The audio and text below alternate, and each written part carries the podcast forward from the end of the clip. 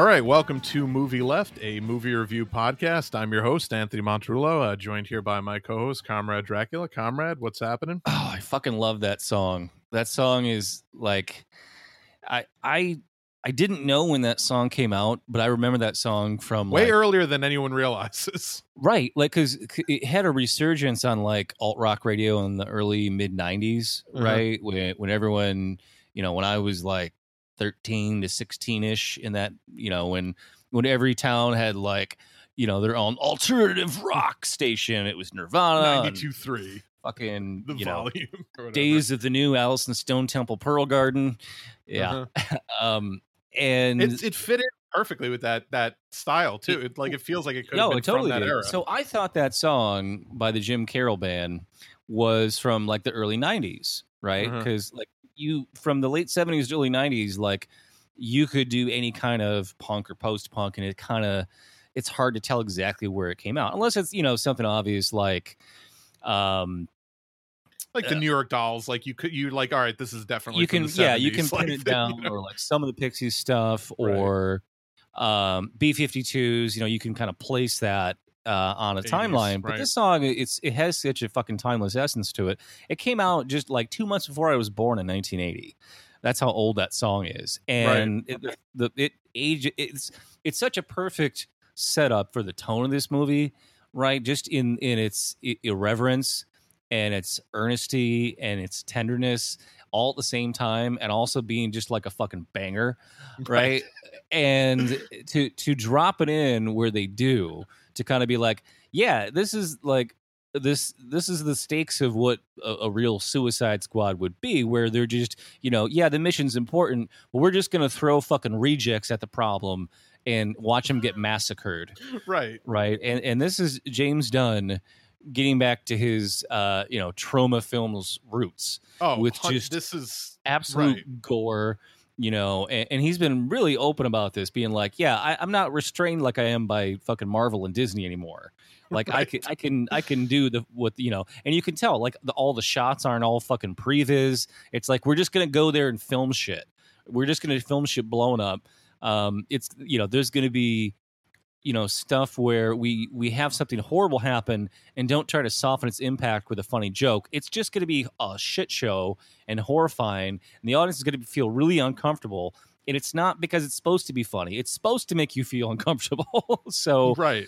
uh, you know like how often do you get a film like that anymore by a major studio you know? you, you you really don't and it's kind of the perfect uh, amalgamation of a lot of things. And and you mentioned james gunn's Troma background and that really you know it's it was this is the most james gunn movie i've seen out of him eh, since maybe like slither which was this this 2016 movie. It was pretty low budget. It was a horror movie but it's very it- it's just really like over the top balls to the wall a lot of gore a lot of practical effects which he loves. There's a lot of it, surprisingly in this movie and obviously you know there's a ton of cgi as there has to be with things like fucking starro the destroyer but um there's a lot of practical effects work in this movie and i think that's what really sets it apart from just the the the, the bland dark fucking you know polygons from from the first suicide squad uh which i'm sure we'll you know talk about in depth on this but um this is this is the kind of movies that these are the kind of movies that james gunn loves to make and i think he's at his best when he's allowed to make them. So like you I, I love Guardians of the Galaxy as in terms of Marvel movies. Like I think that's, you know, among one of the better Marvel movies, but you know, it, it again, like it what you said, it wasn't his full it, it wasn't him unleashed. It was him with a lot of Disney restrictions on him, but he's just he just happens to be a very good uh uh, writer of like character dialogue. He's not like just horribly forced like Joss Whedon is. He just he knows how to like have a bunch of people like say funny shit where it's not Right. just like take you out of the action kind of ridiculous, you know, quips like you see. and there's always Marvel. there's always a point to the line and i didn't expect this so much in this film but like there's a lot of lines that seem like throwaway dialogue at the beginning of the film that Right. are to- that are totally setting up something and it's just he he's trusting you that you're gonna you're gonna get the payoff you know even if it takes two and a half hours to get there for Right. for a single line right um and it, you know and especially you know like you said with guardians of the galaxy he's setting up all characters that no one's ever fucking heard of.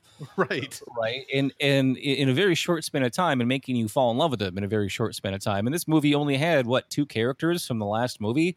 You know, one of one of which well, three, I, which they killed right away. One one of which right. they killed like immediately. right, and it's not like you fucking remembered who the fuck was in Suicide Squad besides Will Smith and and and Margot Harley Robbie, Quinn, and you know, yeah. and it, and I expected this to kind of be like the, uh, again, like the Margot Robbie show, the Harley Quinn show, and you know, aside from her little m- movie within a movie, uh, which they you know they kind of do here, um, she doesn't take up a lot of screen time, and no. instead you get all these other just batshit crazy characters from the comic book. You know, he he really I feel like that's that's the kind of the ace in the hole that that DC has is that you've got Watchmen.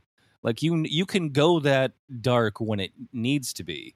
Right. Not not with Superman because right, right. Not, that, that, does, that doesn't work there. But this is the material where you can get really fucking dark and satirical and say something real about the world we live in. Right.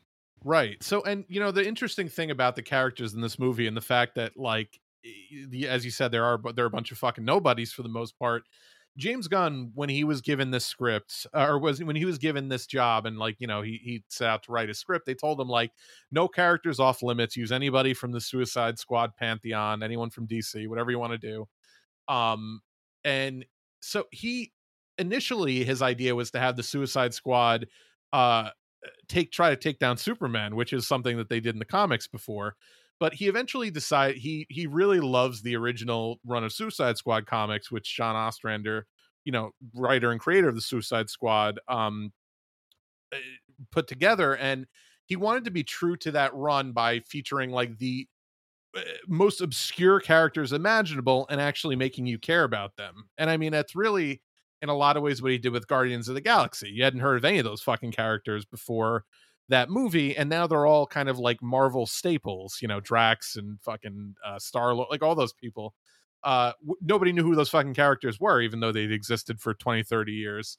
Uh, and now they're all staples. And I think this, in a lot of ways, I mean, you know, he took a calendar like the polka dot man and made him into like one of the emotional hearts right. of the fucking movie and it's like this is the, literally probably like at the top of everyone's list of like the worst comic book characters of all time. He's a fucking polka dot guy who throws polka dots.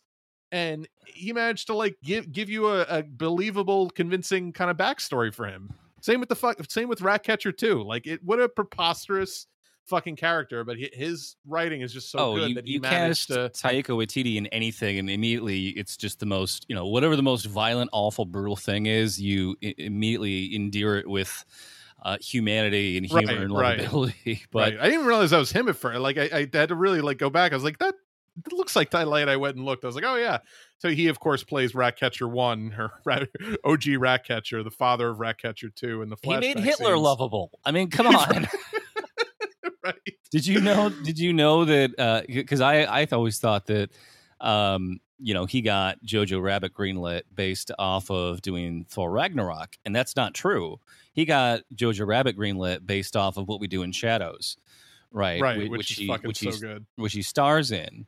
In the studio, execs basically said the only way we're gonna we're gonna give you the money to do Jojo Rabbit is if you play Hitler yourself, because you're the only person we trust to do that and not have it be you know horrifying Wild, wildly offensive right right right and, but it's you know it, but again it's like okay it's it's it's what a 10 year old child who's in the Hitler youth would imagine Hitler would be like, being that he's never met him before. Right. right. And, and it's still his imaginary friend. And it's, you know, it's in, but it's just, it's beautiful. It's one of the most amazing dark comedies uh, about a really, really dark period of history you could right. ever have.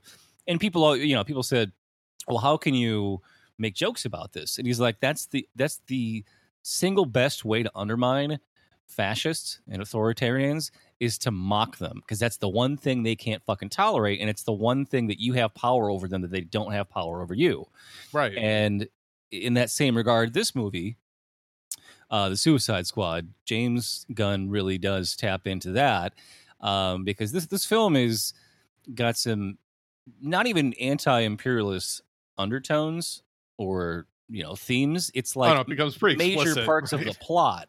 right. Major parts of the plot are, you know, uh, you, we're going to talk about this more in depth, but um, this is probably in some in some ways it falls into the trap of of critiquing U.S. imperialism, but ultimately um, not breaking the wheel, so to speak yeah. but it's it's probably one of the best satirical comedy probably the best anti-imperialist satirical comedy since starship troopers Yeah, and I real briefly before we fully get into that, I want to kind of t- to background that. I want to give people kind of a rundown of, and and, and the reason I, I even want to mention this is because I see a lot of the usual uh, kind of lazy critiques I see on Twitter out of fellow leftists who are like, "Oh, what? So you guys really like the Gusano Squad or whatever?" Like just just real one dimensional, not like film illiterate reading. how is of, of the idris story elba of this movie right that's so so but just to give people kind of an idea because obviously Corto Maltese this fictional island that they are sent to is i mean it's cuba it's fucking cuba it's obviously cuba it's an island off the coast of you know florida Uh, i'm gonna i'm gonna disagree Well- on that uh, uh, but well no I, I- i'll give you i know for a fact I'll, the reason i say that is because Corto Maltese did not was not created for the suicide squad Corto Maltese existed was first mentioned and created in uh the excellent uh frank miller uh graphic novel uh dark knight returns which came out in 1986 and uh just a brief history on it Corto Maltese was uh, basically a stand-in for cuba and in the Dark Knight Returns, there's like a Cuban Missile Crisis situation in Corto Maltese, right? And Superman's actually sent there to basically uh, stop the communist uprising in Corto Maltese. So that's what. Uh, and by Superman, by the way, is the villain of of the Dark Knight Returns, which is you know, I appreciate that he's the villain and he's the one you know destroying the communist uprising in this country, but um eh, so and uh dark knight returns by the way for people that don't know is was a big uh influence on Zack Snyder's Batman v Superman just without any of the interesting parts of that story like the whole you know not. fight fight Superman in a mech suit and shoot him with a kryptonite bullet that explodes like the dust and it's like all that comes directly from like almost shot for shot remake from the Dark Knight Returns but none of the cool socio-political uh undertones but so in any event so that island's existed right so that was a communist country uh, off the coast of florida that had a missile so i mean it's, it clearly at least in dc lore is considered cuba Sure, sure. and so but the, the confusion then i think in this movie comes with like oh well they overthrew the, the you know the this regime that this family that was controlling it and i mean it to me it was very clear that it was like a right-wing military junta that overthrew the existing government of of Corto Maltese. Like the, the the people that they were, you know, taking on, even though we realized they weren't taking them on, were were clearly the right wing, like military, uh, this right wing military coup. I think the only confusion that people had was that, um, they were saying that the the current like th- this this coup was not uh friendly to the United States, and obviously, you know, most are. So that's I think that's where the Right. weird. That- half you know half measure of it kind of came in Well, that's where they they kind of you know. So the, clearly, this is based on uh, the history of a lot of Latin American countries. sure right The direct history of at least what happens in this film mirrors uh, the country where they actually shot most of the exteriors, which is Panama. And in that country, you know, you, you normally if you have a right wing dictatorship, America is just fine with that. Now, the one exception to that was a guy that used to work for the CIA who, right who became a right wing dictator of Panama, Manuel Noriega, who we then went in there and took out because he Right. he started, you know, he was a right wing dictator, but he was uh, aligned against American interests. So at Right. least that much of the film tracks with that. And I was confused too. I was like, wait, why would why would America have a problem with a right wing dictator right taking over? And uh, but you know, you know, still the confusion because obviously they get there and just start massacring people. Um, you know, there's there's the scene where they walk into the camp and just start killing everyone, not having no idea who they are. They were just told go there and rescue, you know, this guy who's on your team, um, and they're just you know like lighting people on fire, for you know just st- who are unarmed. You know, there's a woman who uh, takes a fucking a blow dart to the neck for for the crime of washing her laundry. uh, and that's when you kind of get to you know realize like this isn't supposed to be funny. This isn't. This is They- supposed to be tragic. played- and that's the funniest thing but the most the, the best thing about that scene is like it really is set up like a like a super high level comedy scene where it's like they're just doing these increasingly ridiculous show offy things to kill uh this th- these these insurgents that they you know that they think they're they're taking on. Um and then yeah and then you see uh john cena peacemaker uh kill a woman who's literally like you know uh like washing her fucking clothes and There's a guy like, who's oh. asleep and he just stabs him like 50 times while he's laying there asleep.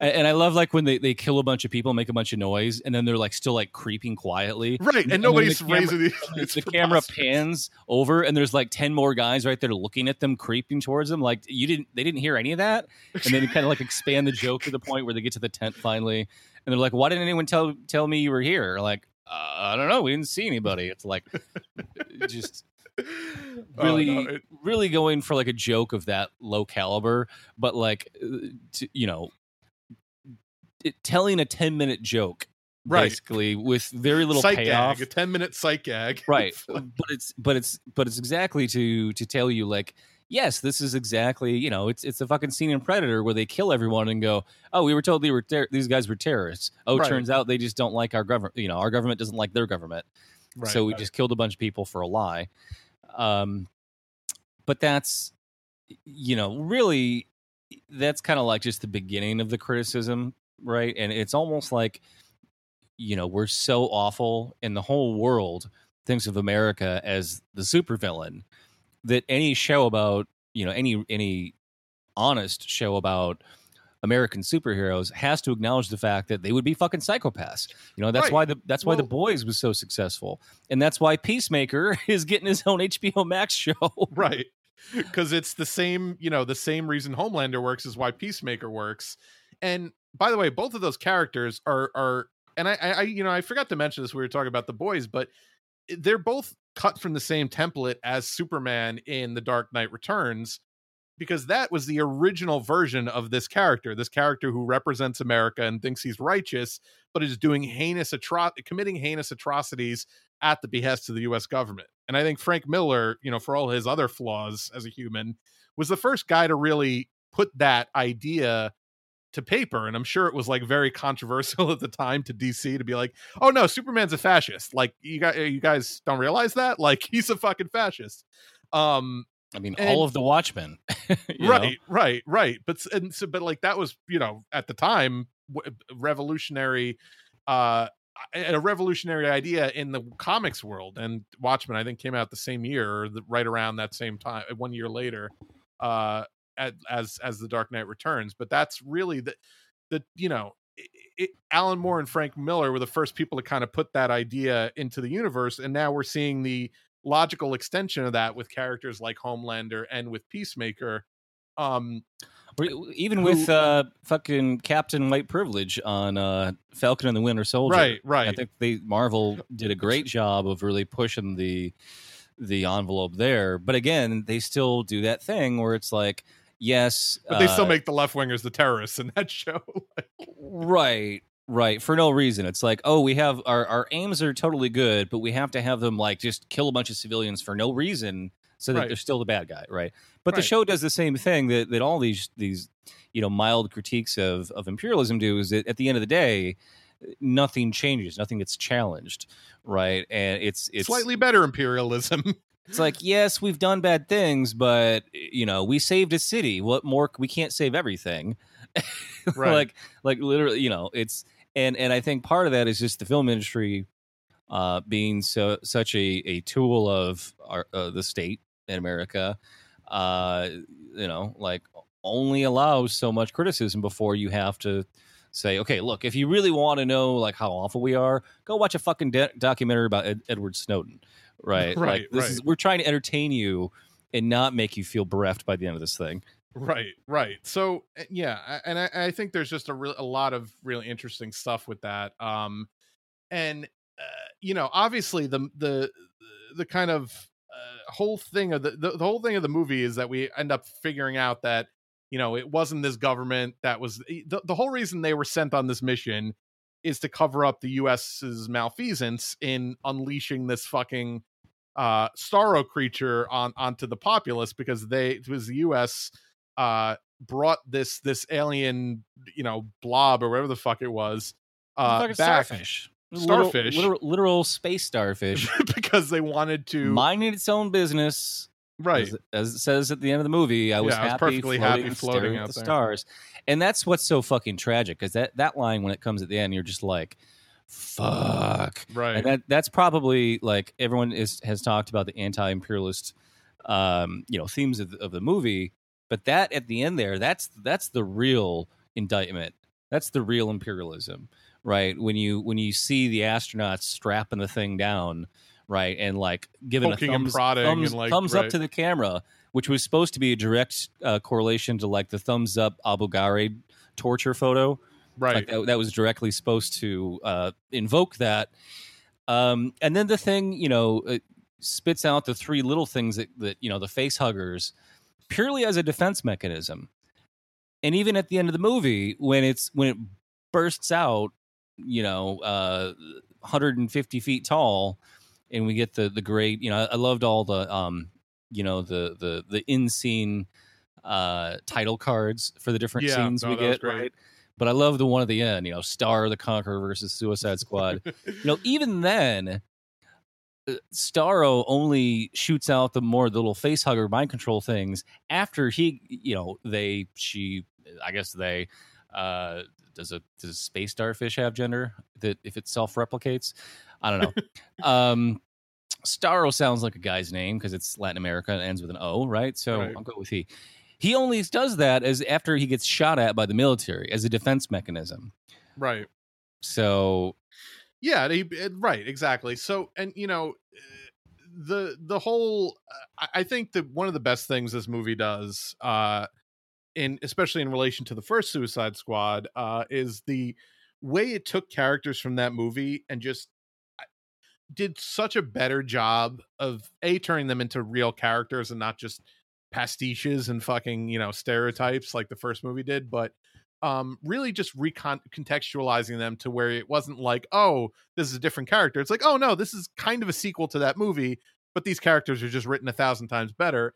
And i think A- amanda waller is like the best example of that because she is just an all-time fucking piece of shit like like supervillain in this movie because she's just such a massive prick like it, it it's eh, I, I really like especially in that last scene where where she you know she really snaps and like for no reason whatsoever after the you know they had destroyed the uh the Jotunheim facility uh and and presumably destroyed the the evidence of the US's uh malfeasance in trying to weaponize Starro and accidentally you know unleashing him um she she threatens to blow them all up for no fucking reason. Like they basically like she basically is like you know uh, Uh, leave them alone because it'll actually look a lot better for the US if if if Starro destroys this country because then we can just blame it on the on this this this regime this military regime that took over Right. I think it's actually one of the other characters who says it that, you know, anything that disrupts the a country that the US doesn't support is something we support. So Right. thousands of people dying in an earthquake or a coup or whatever, as long as it, it makes someone else look bad or disturbs their lives, it helps us because our country, you know, imperialism is about supremacy. Right. So and and and just you know the, the way she plays that, and she Viola Davis is a great actress. I mean, she's an Oscar winning actress, and you know she was kind of slumming it in the original Suicide Squad. Um, but I, I really think it- James Gunn put her talents to use in this movie because she's just very fucking hateable.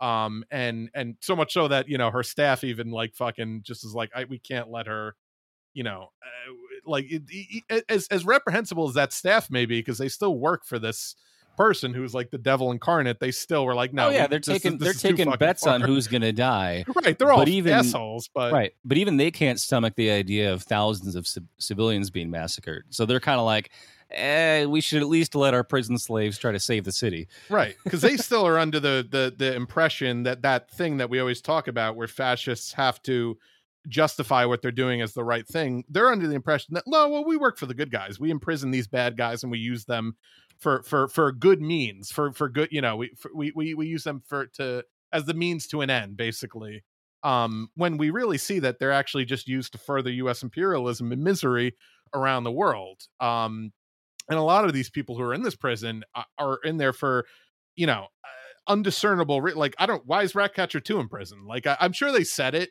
and it like as a throwaway line and i missed it but like most of these people seem like not that bad. Like like you know like polka dot man i'm sure he like had to rob a bank or something because he's like weird and like has you know w- what else is that guy gonna do? But um, I, I, get the sense that he killed his mother in real life, and then he's never really right. Never really well, I, but, but, to be fair, I mean, can anyone really, considering the way he talked about his mother, I don't know if anyone would blame him for. He had more of a reason to kill his mother than the Joker sh- fucking did in right the fucking right in the uh, sure, Joker movie. Sure. But so uh, I, I, read a bunch of uh, essays. Um, I just did a keyword search for the Suicide Squad, U.S. imperialism, and I found just uh, so many, so many essays about people critiquing the film for not going far enough in uh, attacking imperialism.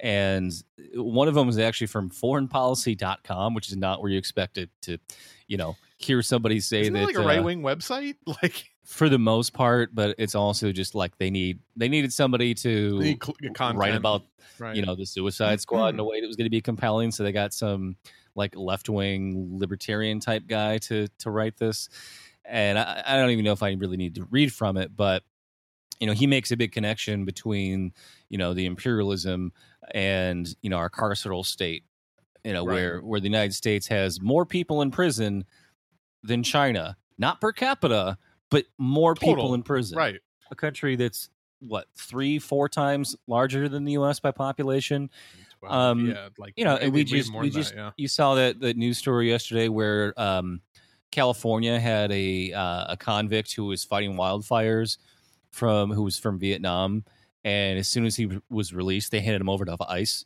to be deported. Yeah, great, great fucking, great fucking like, country we live in. We're, I think we have thirty percent of the world's prison population, and we only have like six percent of the world's pot. So I, I, it's something in that range, but it's some yeah. way outsized yeah. representation. So uh, the idea that this is the you know the the taking people from prison and putting them in you know life or death right. uh, work situations to further the goals of uh, profit for corporations. Which How is, is that not an, a, an, indictment of the carceral state? It's like, like exactly this, what we do this, on steroids. You know, all all we did from you know taking prison firefighters to this movie was change their costumes. Honestly, right. and give them guns instead of hoses. Like that's all the, right. the only difference, really. Um, no, very much so. And, and even like the first, you know, the opening scene, we get Idris Elba who's in prison for shooting crypt, uh, Superman with a kryptonite bullet, which is hilarious. Speaking of it, real quick, um, he in real life is a DJ and is not only a DJ but a really good fucking house DJ. Uh, yeah, you can look up some of his live sets on YouTube; they're free. He and also does like R and B music too. Like I don't know if you ever heard. Yeah, it's pretty good. It's it's like almost like reggae. It's it's good. It's not bad. Eh, it doesn't sound like I said I can ride my bike too, so I'm gonna stick with his house sets. But, no, it's uh, it's a vibey. thing. It's more of a vibey thing. But but check yeah. it. He's not bad. Um, but yeah, I mean, this is like eh, people have said it's kind of a breakout role for him. He's not really had a a mainstream lead role. He's played mostly uh, supporting char- uh, characters, supporting roles, and usually still steals the show. So, uh, He's you know, great, great, great, just great to see him finally get. Um, you know, like I mean, I didn't, I didn't go into this thinking he was going to be the lead character. I knew he was in it, right? But I didn't know he was going to be the you know real breakout so, role yeah, a couple a couple things I want to mention about him. Number one, if anyone hasn't seen Luther, uh, it's a great fucking show, and he's great on it. It's a it's a Brit it's BBC crime drama where he kind of plays a detective who investigates like serial killer. It's really good. He's really good in it. It's like the most undistilled Idris you'll get. Um, obviously, everyone remembers uh, him as Stringer Bell. He was fucking great on The Wire uh, for the couple seasons that he was on there. Um, oh yeah, was that well, the first season only? I, he, I, I forget when he spoilers no, gets killed. I don't remember exactly, but yeah, when he when he goes out, I wasn't expecting it because I was no, like, it was very unexpected. How, how, what the fuck? Like, look how they murdered my boy. Look right. how they murdered my boy. right, but he's so good. His, by the way, his accent, his American accent on that show is great. You, I like. I didn't even know he was British when I because that was the first thing I think I'd seen him in. I um, watched him in the Suicide Squad, and not even know he was British. no, I'm What's, joking, joking, I know, obviously. obviously. but it, his American accent in the bar too is hilarious in the Suicide Squad because, like, you know, he can do it, it goes away Baltimore really accent. quick. as soon right, as they grab him, it goes away. Yeah, it's it's it's weird to see an actor who does a good American accent have to act as if he can't do an American accent. Like, you know, it's a it's one of those weird, you know, like uh like triple layered things. But um no, he's great in this. And clearly, I mean, Bloodsport was like James Gunn wrote this movie with Deadshot in it, you know, Will Smith's character from the first movie. And Will Smith was going to be in it, and he had uh, scheduling conflicts because he was shooting uh, the um, King Richard, which is that that movie that looks really good that's coming out, where he plays the uh, uh, uh the father of uh, Venus and Serena Williams that tennis movie that's coming did, out. Did they shoehorn his son into the movie somehow? Oh god. Are they, gonna, are they gonna they're gonna like I hope he's over that fucking that deserted, unfortunate deserted period. with I hope him and his son and they're right. He has a clone who's a oh, twin god, assassin.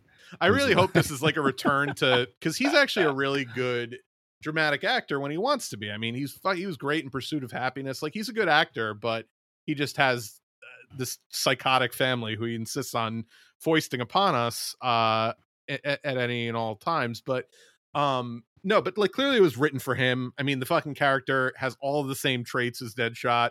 He has a daughter, you know, uh, that that like is you know mad at him for being locked. Like it's literally like he barely changed anything. But it was like, all right, well, Will Smith uh can't do the movie, but also he he almost like made Idris Elba Deadshot, but then he was like, eh, I want to give Will Smith a chance to return to the franchise later, um, you know, as this, as a sep- as his own character. So they they found another character who was very similar from the comics uh, of Bloodsport. Um, so you know, he kind of transitioned to that, but it was funny because you can you could tell it's very much like a straight up fucking you know, it, it, didn't change much. well, they even poke fun at it by having Peacemaker have the exact same backstory, and Viola Davis, when she introduces each character, literally says the exact same right. sentence to describe both of them. Right, and which was a great Easter egg for later in the movie because, like, you because Amanda Waller doesn't put a team together willy nilly. She puts a team together with one person who does each thing they need them to like each person on that team has a very specific skill, right? Even and, if that skill is just to die. well, exactly. Well, that's why you look at the the team from the opening and you're like, this is a bunch of fucking clowns, like TDK, which you later find out stands for the detachable kid or something like that. Oh, and his I, only power. God, I, I, loved all that shit. It was so good. That, that whole opening scene of just just like the weasel, like what the fuck is that? Is that a fucking dog? Yes, next to a fucking werewolf. This is a werewolf. And there's a guy whose arms detach like a like an action figure, and then he can like control them and they float through the air, but don't really do anything except slap people. And you, you know? can tell all, like, this was like the worst. Never used the arms before. Right. This all of this shit was like so Tromeo and Juliet, like oh, Tromavision, oh, so much Swamp yes. Thing. Just like it, it, was so great to see, like just that There's... whole motif of, you know, like '80s muscle men and figure kind big of name actors too. So like it, that was a great subversion, I think that uh, of, by Gunn of like.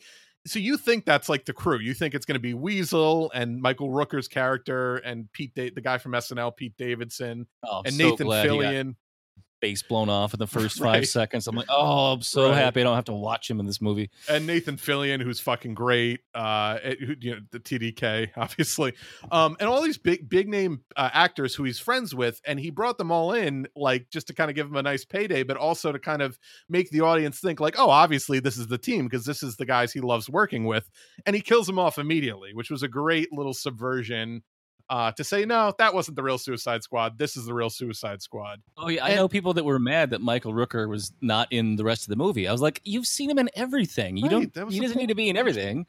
you know, like the, you've already got half the fucking cast of Guardians in the Galaxy making appearances in this film. Right. Like he doesn't need to be the whole thing. right. His brother was all over this thing. He was there twice. He was the fucking uh, voice of the rat uh, of uh, uh, what's his name? Pers- I forget his name, but uh, and also the Calendar Man, like in, in, that one. Sylvester scene. Stallone was the voice of the King Shark. Like that's oh, that you know, so good. it's like we got ha- literally half the cast of Guardians of the Galaxy Two is in this movie.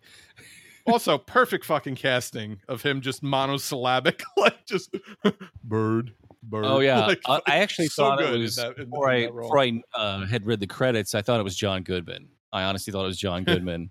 Uh, and then there was a little bit of a change, and I was like, "No, it's not John Goodman, but who is it?" And then when I read it was Sly Stallone, I was like, Right. "Okay, that's perfect." And I read an article. Apparently, it was just like you know because James Gunn writes all these characters knowing who is going to be in it because he can get anyone he wants to be in his movies, who he's worked with before, he's friends with, Right. and apparently he he just talked to to Sly Stallone. He's like, yeah, you're gonna you're not gonna have too many lines of dialogue, but it'll be like a, you know like a two day two days of audio recording. It'll be easy for you, but you're playing a giant, uh, you know, huge roided out shark man, and uh, Sly Stallone's response was, "Anything for you, brother. like, apparently, I, you don't have to sell me on it. I'm Right. wh- whatever you want, brother." Right, that's why I love Sly. But no, I- and so apparently, also I read that he had actually tried a couple other actors in the role, like who read through the whole. And again, it's uh, like you said, it's two days. It wasn't much of a, a read through, but he had two other actors read through the entire, like, do the entire movie in in in VR, and it like he just said it just wasn't working.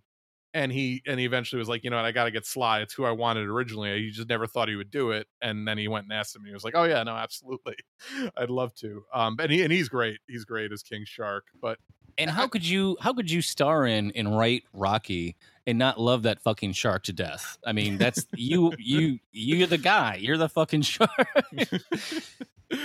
no, it was great. Um, I, I, I really loved all the casting in this movie. John Cena, I thought was fucking great uh, as Peacemaker. He he really just that you know, and he he on the press junket would always describe it as like a douchebag Captain America, uh, and that was like the original kind of characterization that um, James Gunn uh, put forth when writing the character, and it it, it just does go. It, he goes beyond that, and I, the thing I like about his character is like in the opening scene, it's like like you mentioned about how they set things up for later there's two things that in that opening scene that they set up that are like little comedy sight gags or comedy things at the time that come back to be super important to the crux of the movie um when she's introducing him and again uses the exact same line to introduce him uh that she uses to introduce uh, describe bloodsport you're like well why the fuck is he on the team? They literally do the exact same thing. And even at that point i was like why is he even in prison? Like he clearly like he's done atrocities but he did he did like you know atrocities that america loves usually when people do.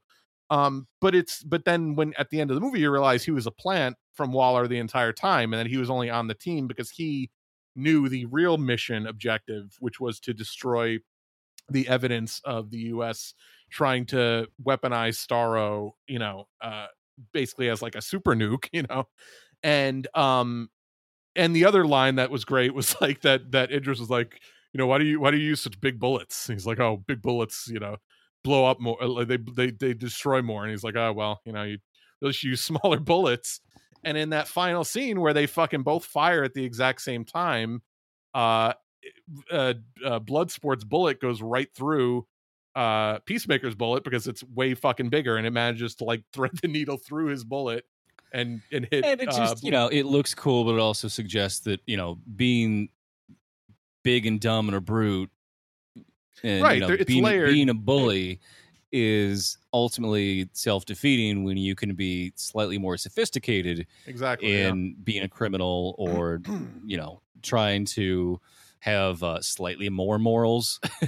right um, but yeah, I mean, it just look fucking looks cool, and it's like we're we're on a plane where we, you know, there's a giant fucking starfish, there's a giant fucking shark, there's a guy that shoots polka dots. So like, you, you we're, we're willing to accept anything at that point. So a bullet bullet shooting through another bullet and then hitting the guy in the neck and taking him out, like we're just like, whatever, that looked cool. Right. keep keep keep feeding us more. Keep feeding us more.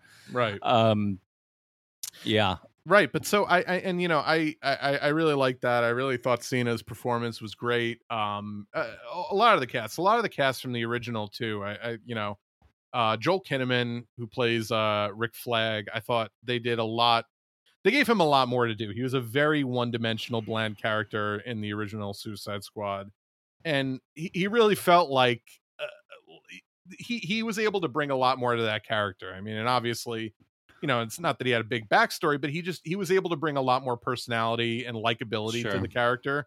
Well, you, you said this off air, but you said you know all these people were perfectly cast even in the first oh, film. it's Oh, right. just that they So- weren't given anything to do. The first forty five minutes of that movie is is you being told about how badass they are and Right. never showing it. Set to like now that's what I call classic rock, the soundtrack. You know, like it's just Right. that that everything about that movie was was poorly put together. And I, and you know, it, it sort of does kind of track with the the idea that like if you see a good actor giving a bad performance in a movie, it's not because they did a bad performance. It's, it's because you're seeing the take the director took, which was not their best take. Right, It's, right. It's it's the director not getting, you know, or or possibly get not getting the good, best performance because they're not a good director, or telling the actor to- script to or, do you know. something that the actor knows isn't right for the character.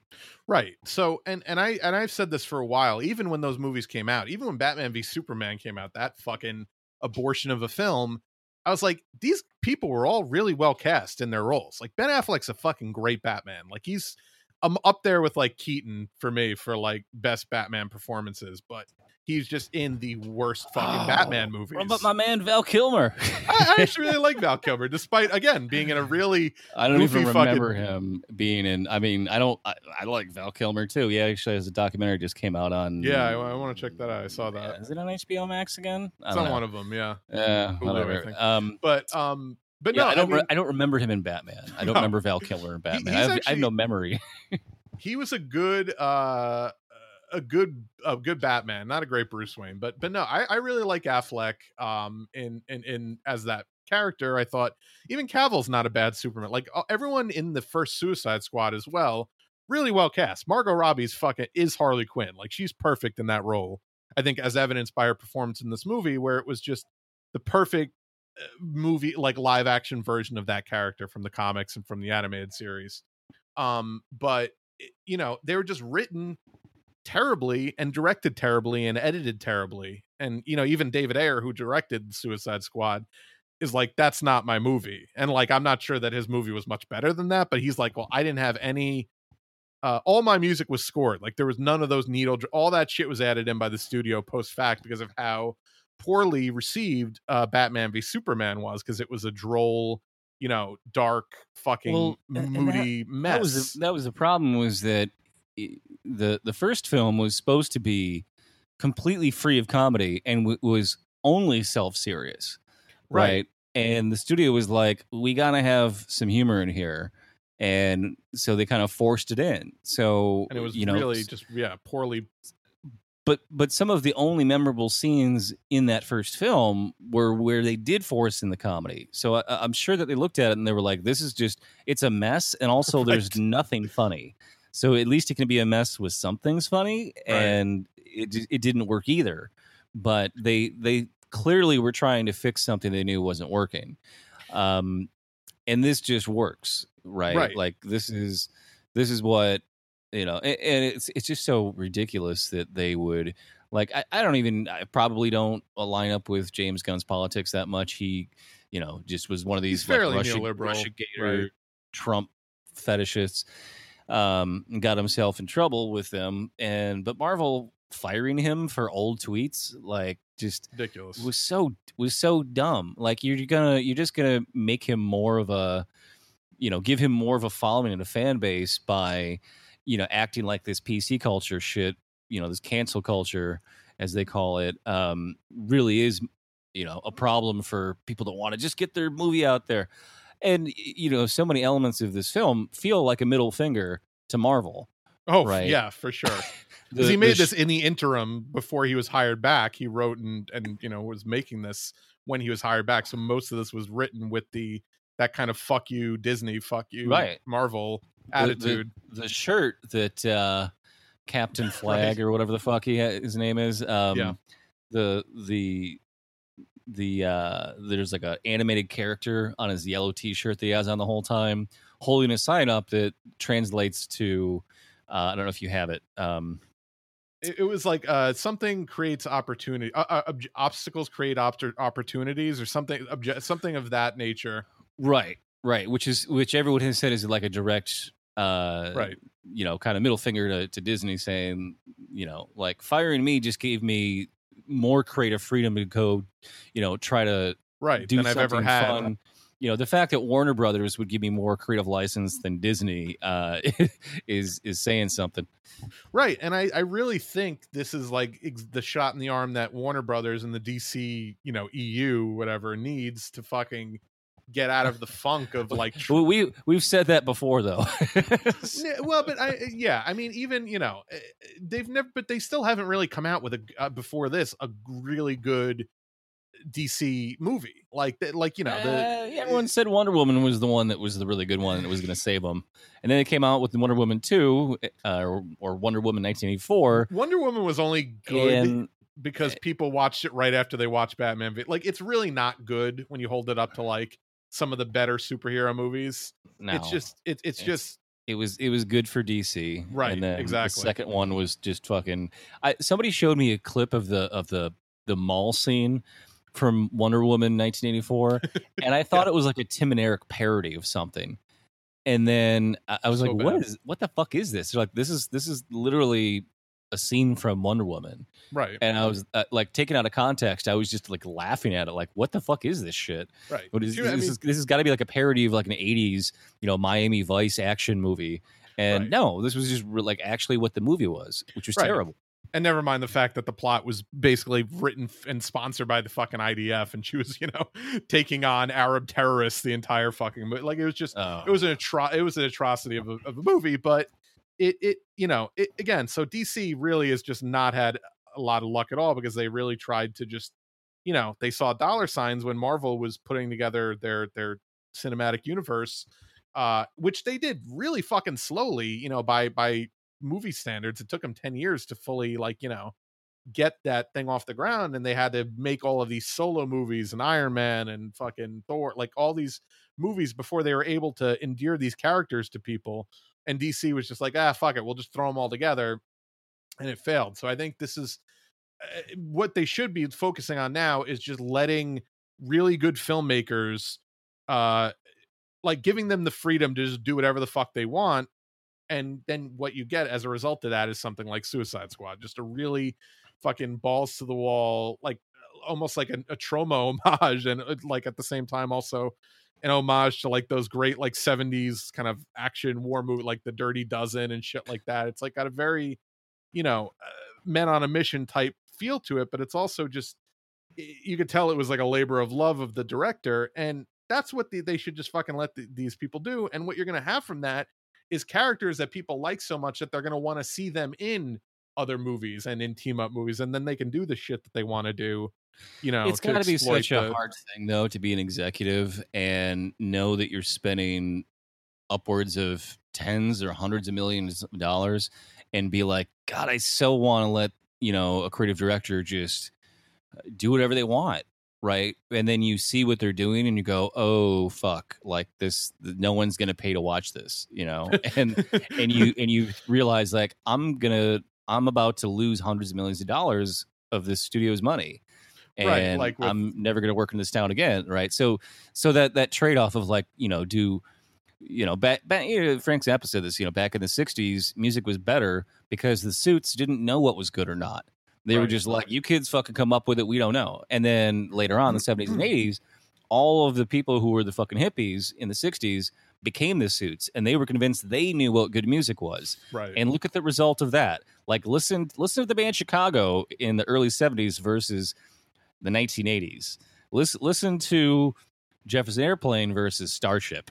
You Right. know it's it's like what what the fuck happened? Why did like how did we let this happen? So you know i i'm glad this turned out better. It was better than i expected it to be obviously. Right. um and you know just just embracing wholeheartedly the absurdity of it and telling a good story and having like multiple undercurrents of themes here you know it's it's a little bit of like the you know i like uh, bastards and broken things line from game of thrones of just we all identify with people who have soul crushing uh life circumstances because surprise so do we.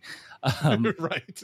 and you know i said this too like this this film is sort of an animal rights movie but not purely for animals but it's you know the the caring for things that are vulnerable, caring for animals, or the idea of caging animals is really just a stand-in for caging people and how we treat each other, right? You know the I love that you know when when Michael Rooker kills the uh, little uh, yellow finch, that it doesn't take long before uh, the the finch's partner gets revenge by eating his corpse. Very um, yeah. uh, similar to like the lighthouse, which we reviewed uh, uh, Right. months back. Um, but you notice that like the bird when it when it flies down to his floating corpse doesn't fly to his corpse from the island; it flies from offshore, implying that that bird flew there all the Same way from bird. America. that it was it was the bird's partner and Right. flew all that way to fucking peck at his corpse, which I, I just Right, I love right. that like that little that little amount of detail that it flew to him from off sea rather than from the shore, just to, just to make the point that like. Yeah, karma's a bitch, and you're gonna get yours. So it's and like literally anyone that that hurts an animal in this movie gets a violent, brutal death. Right. and anyone that cares for an animal in this movie is basically the good guy. And that's that's their that's the their you know how they're signaling the virtue of these characters. You know and even even peacemaker you know he's not totally evil because he gets the line when the waitress doesn't bring a drink for the rat. He's like hey hey one more for the rat. Like even he is not totally evil because he's on the side of the animals you Well, know and and the- and, and the- and there's Yeah. well there's also that that uh, real brief scene where they're planting the the c4 and king shark makes a little peacemaker doll out of the c4 and at first he's like that looks like nothing like me and he gets mad and he's like "Ah, no no it's fine it's good just just keep like he he reluctantly so so i'm imagining that like when they when they because you know they're not going to do a show where peacemaker is just flat out you know captain white privilege from uh, falcon and the winter soldier or uh you know Homelander, um, just totally irredeemable piece of It, it's going to be more like an american dad kind of satire where it's going to be a mix of characters and their politics kind of clash but ultimately you love them all because that's the only way you could tell that story and make it entertaining to people Well, so uh, yeah, yeah. I, I'm very interested. It- you know, and it also this character kind of mirrors his character from Bumblebee, the only good Transformer movie because it was not in any a way involved. Right, exactly. And he plays this like total right wing fascist uh, military guy who has a giant portrait of Ronald Reagan behind his desk, who ultimately realizes he's a fascist and tries to go a different route and realizes that like the Decepticons. He's like, like they have their name is Decepticon. Right. Deceptis, Deception's in their name. What the fuck are you not getting? Uh, and he marketing on their ultimately, yeah, yeah, exactly. It's it's such a fun movie. It's such like a you know teenage girl and her giant robot friend movie. Right. They they finally fucking did something worthwhile with that franchise. But uh, yeah, so he uh, he he was great all around in this role. But Well- you know, really really the animals are James Gunn. Whole he- he's so good at having animals be characters. You know, from Rocket and Guardians, and just like knowing how to do really good uh, motion capture CGI and and making something so that you even if you know it's CGI, you never are thinking that's a CGI character. Right. And two other little bits of of animal kind of animal rights like uh, themes in this movie. Uh uh, uh what's his name? Bloodsport's big kind of emotional arc of the movie is uh, number one he realizes that Ratcatcher is, you know, very much uh a proxy for his daughter and he he sees a lot of his daughter in her and wants to protect her, but also overcoming his like his emotional journey of the movie was overcoming his fear of rats by the end of the movie where at the beginning of the movie he was like terrified of rats and at the end he's like willing to you know uh, to shake the rat's hair whatever he does with the rat um her her her main rat uh the, the one with the backpack uh, uh sebastian that was his name uh like you know kind of like accept him as like a Yeah, as like somebody that you know is an equal part of the team um and also the the thing with the, with weasel too where he fucking and it's played for comedy but um where where he you know is with the team and he jumps out of the plane at the beginning and he drowns and they're like did anyone find out if the rat can if the weasel can swim? And he fucking most important mission ever. We didn't even check to see if they all could live. But that's but that's I mean that was not that scene. I was like, they're not playing it for laughs, and Right. they're not playing it for horror. It's somewhere in between where you're meant to feel uncomfortable and meant to have questions right. and meant to be like, what the you know what the Which fuck is even James is Gunn's specialty. I mean, if you watch a movie like Slither, Right. there's a lot. There's a lot And- of that in there. And when you get to the end, and this this you know weasel creature who you know isn't you're not even really sure if it knows where it is or what's going on at all. Uh sort of wakes up and lives. It's kind of like yes all the animals you know kind of get their revenge or or get their justice or are resurrected but also the fact that like they they you know suggested he might be a werewolf and he wakes up under a full moon and then goes wanders off into the jungle like some fucking chupacabra. Uh, funny. and and you remember his crime was that he killed 27 children. So like it- he might still think he's on the mission and he's just going to start wreaking havoc right, so right. you know but and, and I, I i love the you know the finale because it's like like yes starro is the monster who's seeking revenge for uh, uh, you know decades of abuse and torture and injustice but like it's still an existential threat that they have to stop Right. regardless of of you know how we got to this point and having all the rats just like a, a you know uh, army of the dead of all rats just like taking it out is this you know and and bloodsport kind of being like washed over like a baptism of rats uh who aren't there to hurt him but are there to, to be his you know his To friend and help him, everything yeah. like just just to, you know the, imagine pitching this to somebody like okay so uh, an army of rats is attacking a 150 foot starfish and that it's the emotional climax of the movie and you're probably going to cry. Right. and imagine the room of executives being like uh, okay you're james gunn and we're sure you can do it. You know?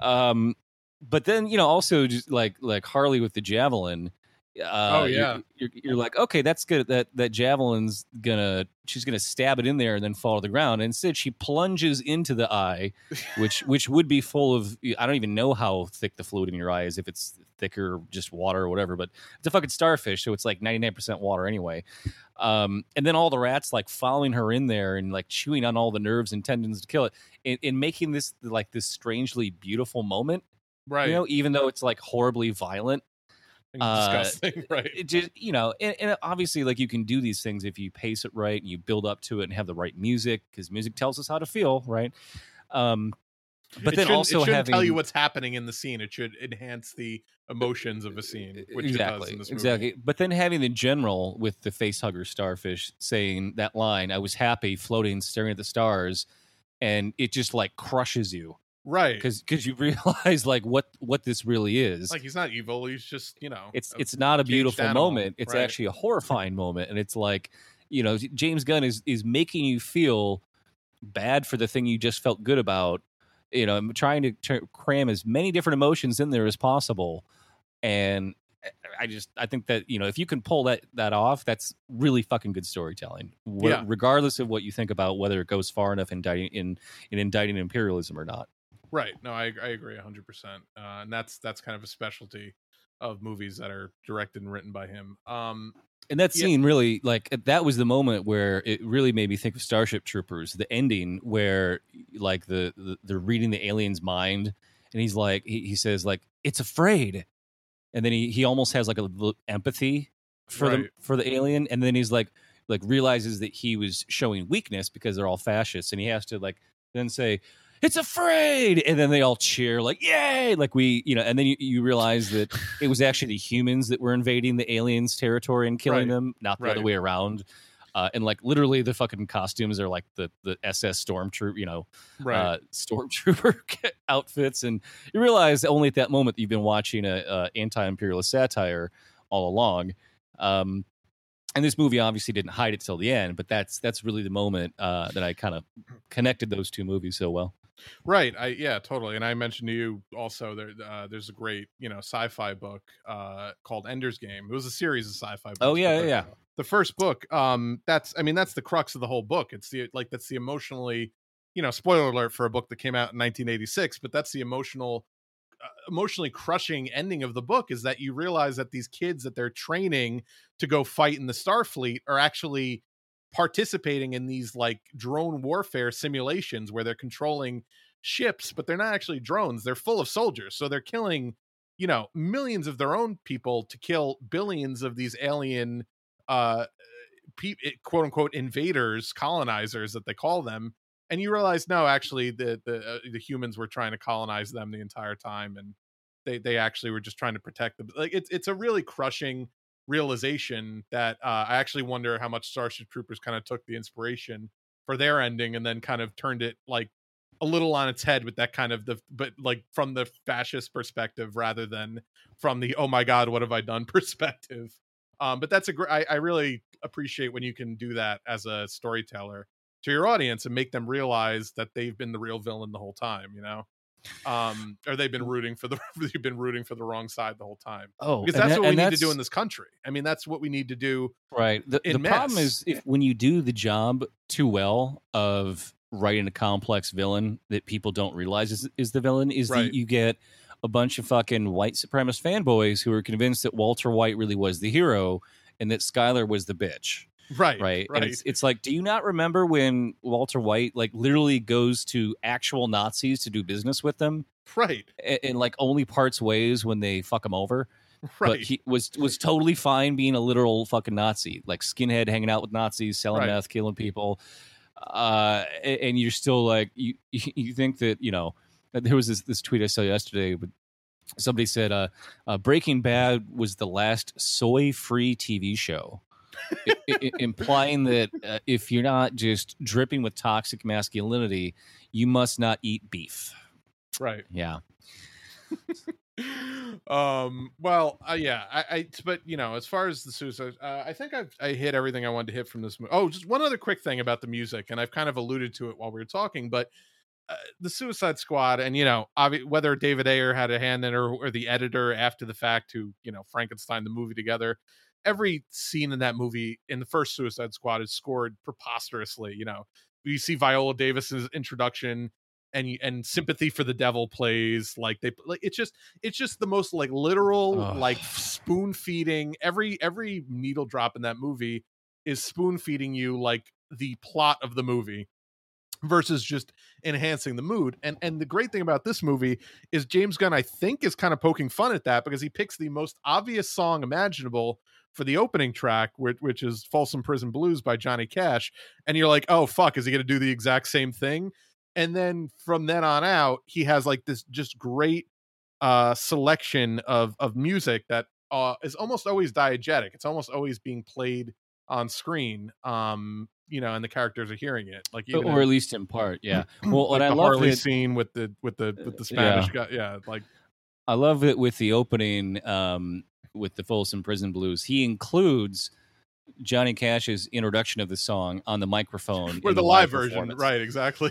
Right and and you know everyone knows the history of that song that he wrote that song specifically for that performance to to be played at the prison where he had served time right to piss off the wardens And who told him it- don't talk about prison while you're on stage. right right which is you know just a great you know fuck authority Right. ethos to open the film with but it, i mean that song's been used a million times and other things so it's, Right. it's like if you're going to use it use it in the best way possible but yeah you know i can't i can't remember i'm sure that the jim carroll's uh, bands people who died has been in other movies but i can't remember it uh, being so perfectly used before Right. The only other thing I've seen it in uh, was Mr. Robot, which I know is a show you're not fond of.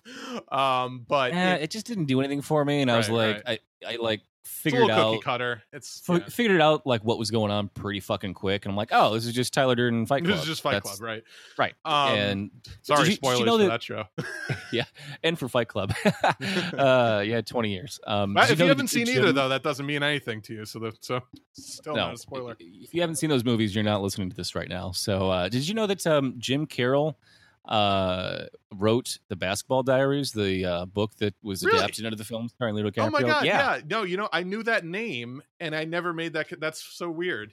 Because I Yeah. read that book in like middle school. It was like on our summer, which is a weird Well- fucking book for summer reading. But Uh, Well, the thing is, like that song is so tragic because, like, he came up in the '70s. Dated, he dated Patti Smith because, I mean, everyone did in the '70s. right, that's what you and did. like all of the stories of all those people in the ways they actually died are real.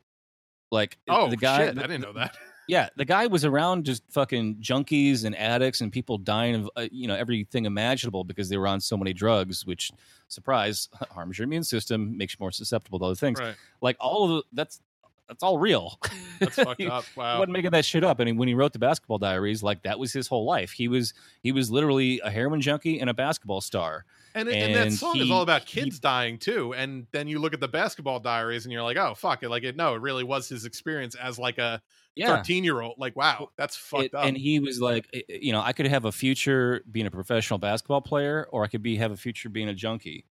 And I chose being a junkie, and he quit playing basketball. wow. so it's just And then he became a one hit wonder. We, we wrote a great fucking song. So you Uh, know. right, right. Well, it's it's just like fully embracing, um, you know, the, the mistakes we make in life, which this film, you know, almost enshrines those type of characters. Right, absolutely. All right, yeah. Well, I think uh, I think we hit everything uh, we wanted to hit. Did you have anything else? Are you are you, you satisfied? Um, you know, I, I had some more details about how it doesn't quite live up to being a real anti-imperialist film, but it's it's also kind of like they got to have, you know, like they're still bad guys, they're still villains, they're still Right. like the the one guy who was so virtuous as to go against the will of Peacemaker and tried to kill him. Well, he's dead now, right? So the the bad guys won, right? And this this is a movie about anti-heroes, um, even though they did save the city but I, I do wonder like the deal they made to not release the information about the us being behind project starfish the deal was that they all got to get out of prison right. forever well how are they all going to get back into prison to have like a third suicide squad movie. Like they all gotta they all have to go because you know harley has to go like back to jail a fourth time now. Like she had that line. She's like oh i didn't know you were back in jail.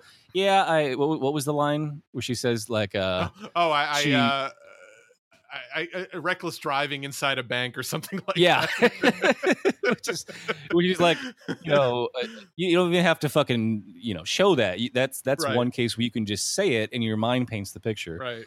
Um which uh, again great writing I'm sure. Um, I'm so sure yeah, he'll come up with some like it'll it'll be like that Suicide Squad trying to take down Amanda Waller's like like super fascist Suicide Squad or something. You know, they'll they'll find some. yeah Shit to yeah do, It- that'll be it'll good. be it'll be the suicide squads which Yeah, they almost could have called this movie since they had you know technically two different teams Right. but uh yeah it'll be interesting. I- Weasel's, Weasel's gonna get get possessed by the remnants of Starro, and he's gonna become a 500 foot weasel and right.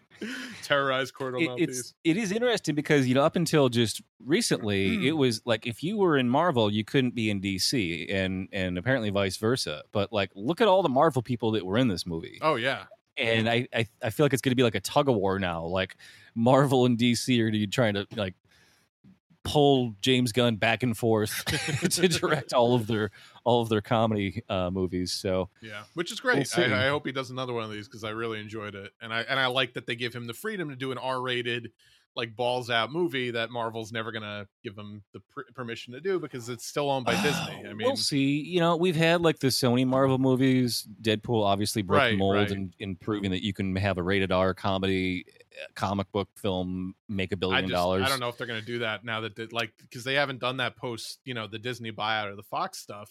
It's gonna Oh, be yeah. interesting to see if they'll even let someone do that. Be associated Yeah, with it. it's. I, I don't know why Disney can't just like be like, hey, you know what? We're we're gonna. Uh, you know, we're we're gonna have the Disney princesses, but we can also make Pretty Woman. Like, why do it, can't you do it under Fox? I mean, do it under the Fox banner. Like they have, they own Fox's, you know, Searchlight or whatever. Just do it under the fucking Fox banner. You still own it. Yeah. Let them just do it. But whatever, you know. Um, but anyway, yeah, I think that pretty much wraps us up. Um, if you like this, uh, we have a lot of back Whoa, episodes. whoa, whoa, Oh, buddy! whoa, whoa, what? We, we haven't rated how many hammer and sickles we're giving this guy. Oh, oh, all right, all right, all right. How many? uh Yeah, how many hammer and sickles we're gonna give this? Um, Um, I would give it. I give it a four point two hammer and sickles. This is Yeah, I'll give it a- definitely. oh, yeah, go ahead. Oh no, I just I think it's you know this is this is a great comedy, uh, great fun, great re- rewatchability. I watched it uh, last night in prep for the show for a second time, and uh, it, it it definitely holds up. It's not like a you know like it, knowing what happens in it shouldn't change the emotional impact of a movie. The Mhm. joke sh- should still land upon further watch, and Right. it definitely does for this. So, yeah, Yeah, I'll I'll uh, I'll agree. I'll give it, and you know, I I just I just rate based on how much I I enjoyed it or how much it entertained me. I don't necessarily. I'm not putting it on a scale with everything we've reviewed. That would be impossible. Uh, but just purely for entertainment's sake, I'll give it like a four and a half out of five. Hammer and Sickles. I think. Uh, yeah, no, I mean, I I really really not much I could critique about it. Really enjoyed it. Way better than anything DC's put out so far, and I hope they uh, let him do some more of these. absolutely. All right, so that pretty much does it for us. Uh, if you want to listen to more of us, we have a lot of back issues of movie left. Uh, we've reviewed, you know, uh, Terminator Two. We reviewed uh, uh, Good Lord Bird, great Showtime Netflix series about John Brown. Um, go check out all of our back episodes of that. Uh, and our regular uh, political podcast where we talk about the news of the week from a socialist, leftist, communist perspective. And that's movie. Uh, no, that's not movie left. That's move left, idiots. I'm getting a little tired. This is the second podcast. Of the We're not. We're we're now calling it Um, Status Cuomo. Status Cuomo is the right. new That's name of the that's show. the new name of the show. No, but uh, go check that out. Both of those are available at soundcloud.com slash move left. Uh, also anywhere you get your podcasts, give us a rate uh, and a review and a subscribe. Uh, follow us on SoundCloud, soundcloud.com slash move left. Uh, facebook.com slash move left idiots. We have a Patreon at patreon.com slash move left. Merch available at tinyurl.com slash move left pod. I am on Twitter at move underscore left. And just a reminder, if you don't follow us, it is anti-Italian discrimination. I'm on Twitter. I'm on Twitter at Bike Slutty. and we'll see you next time. Trying